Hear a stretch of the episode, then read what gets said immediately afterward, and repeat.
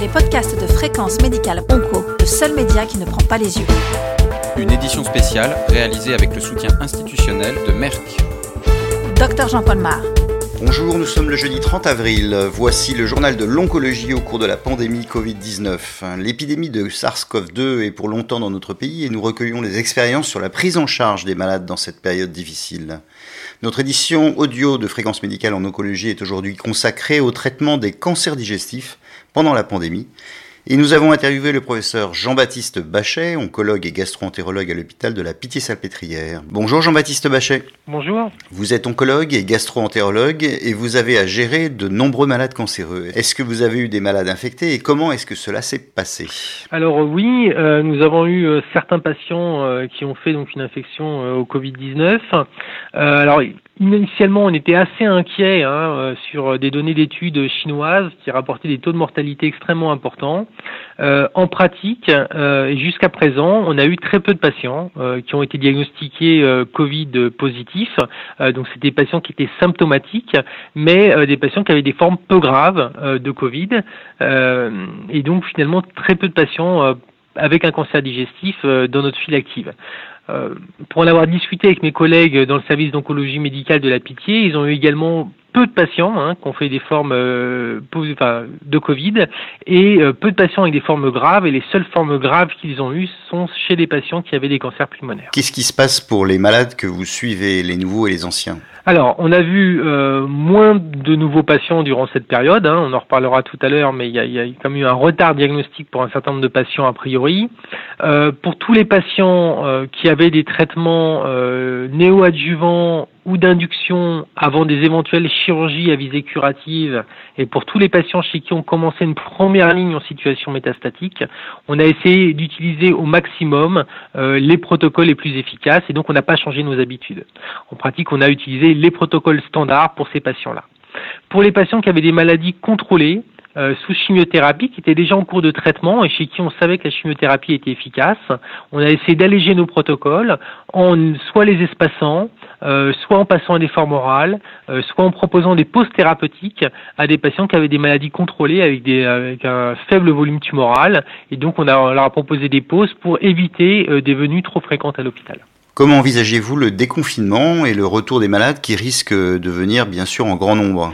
Alors c'est une bonne question, on ne sait pas, on sait pas bien. Alors la première chose c'est comme sur la file active des patients, euh, tous les patients qui étaient en cours de, suivi, c'est-à-dire qui avaient fini leur traitement et qui étaient juste en surveillance, euh, ont été décalés. C'est-à-dire a maintenu les consultations physiques que pour les patients qui étaient en cours de chimiothérapie, pour lesquels il y avait des évaluations euh, qui étaient prévues par scanner. Euh, voilà, donc pour ces patients-là, avec des évaluations, les consultations ont été faites euh, par téléphone. donc les patients ne venaient pas à l'hôpital, mais pour cette consultation, mais réalisaient leur scanner, et donc il y avait un entretien téléphonique avec les résultats du bilan biologique, les résultats du scanner, et donc on discutait avec le patient de la poursuite ou changement de traitement. voilà. Pour tous les patients en cours de surveillance, les consultations ont été décalées. C'est-à-dire qu'on n'a pas voulu faire venir à l'hôpital des patients euh, chez, pour lesquels on pouvait décaler de quelques semaines euh, le suivi. Et donc ces patients-là, euh, on va devoir les revoir là dans les deux trois mois qui viennent. Et donc effectivement, ça va être une, une activité importante. Et il va falloir rattraper cette activité. Il risque d'y avoir beaucoup de nouveaux malades. Comment allez-vous vous organiser pour ce surcroît de nouveaux malades, peut-être avec des formes sévères? Alors, on a, alors, il y a eu quelques patients. Hein. On a eu des patients durant de, durant l'épidémie, mais effectivement des patients avec des formes sévères, donc des patients euh, souvent multimétastatiques ou avec euh, des symptômes euh, importants. J'ai eu deux, deux cancers d'estomac révélés par des hémorragies digestives, hein, donc des gens qui avaient des complications qui ont amené au diagnostic. Et c'est vrai que pour les patients en cancérologie digestive qui sont beaucoup diagnostiqués par des endoscopies froides, il y a eu moins, moins de cas diagnostiqués puisque les endoscopies ont été très clairement impactées par l'épisode Covid. Donc effectivement, on va reprendre les endoscopies dans les différents centres et les choses sont en train d'ouvrir euh, progressivement. Il va falloir euh, refaire un certain nombre d'endoscopies euh, à des patients qui étaient programmés, qui ont été annulés. Et donc là, se pose la question de la hiérarchisation des indications de ces coloscopies.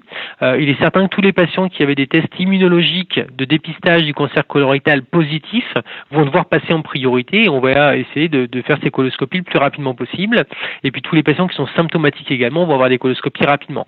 Donc il va y avoir toute une organisation pour essayer de pouvoir faire ces endoscopies dans des délais acceptables. Et pour la recherche, j'imagine que vous avez lancé des études. Quid de la problématique de la présence du virus dans les selles? On a pas, pour l'instant, on participe à plusieurs études. Hein. on a donné notre accord pour participer à plusieurs études. Euh, on n'a pas eu de proposition d'études sur la recherche de virus dans les selles ou euh, sur des symptômes particuliers. Euh, il y a une cohorte nationale euh, qui est sous l'égide du JCO, euh, des groupes coopérateurs en oncologie, euh, qui va donc colliger tous les cas de patients Covid positifs et avec un cancer et pris en charge pour, par une chimiothérapie. Donc ça, c'est une première étude nationale qui, est en cours.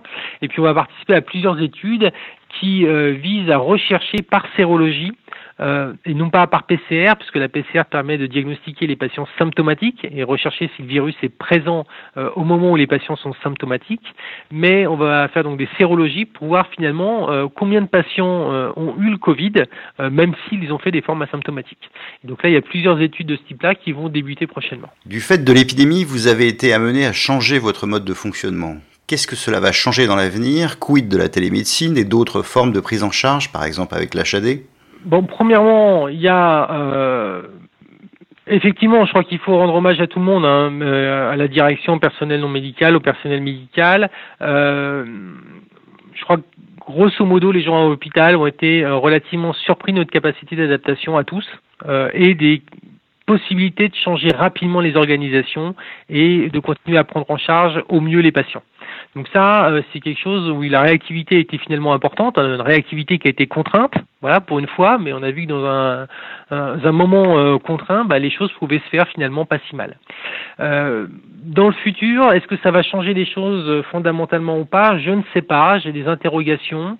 Euh, c'est vrai que là, on a consulté euh, donc par téléphone. Hein, on avait, euh, il y a des systèmes de visioconférence, mais nous, on les a pas utilisés puisqu'ils étaient en, certain, en, nombre limité et que finalement, on n'avait pas tellement besoin au niveau digestif. donc, est-ce qu'on continuera à consulter par téléphone? Suis pas sûr parce que c'est quand même important de pouvoir voir les patients. Et puis, les patients viennent avec leur entourage en consultation.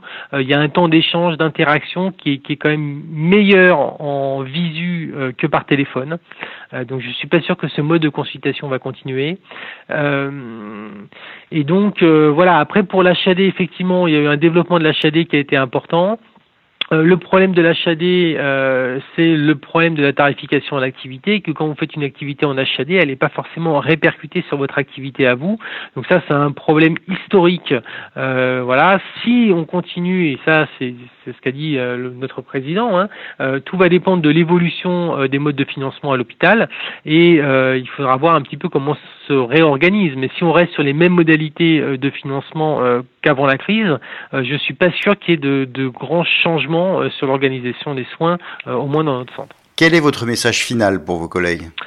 Euh, Pour mes collègues, alors premièrement, plutôt on va dire, une agréable surprise. ça a été que les patients avec un cancer digestif, voire un cancer solide tout venant en dehors des poumons, ont plutôt fait des formes peu graves. C'est-à-dire qu'on n'a pas eu euh, d'excès euh, de formes graves et de catastrophes euh, chez ces patients infectés. Donc il faut bien évidemment attendre les résultats des études nationales qui sont en cours et j'incite tous mes collègues à participer à ces études parce que seules ces études vont nous permettre d'avoir une vision réelle et exhaustive de ce qui s'est passé.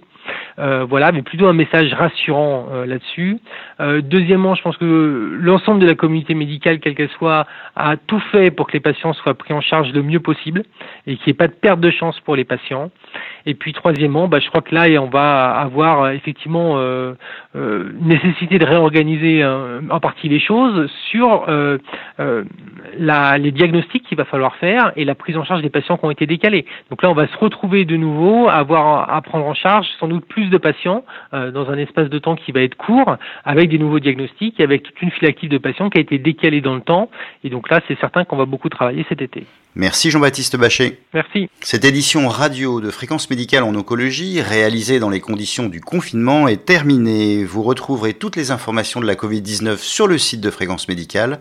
On se retrouve la semaine prochaine. En attendant, portez-vous bien.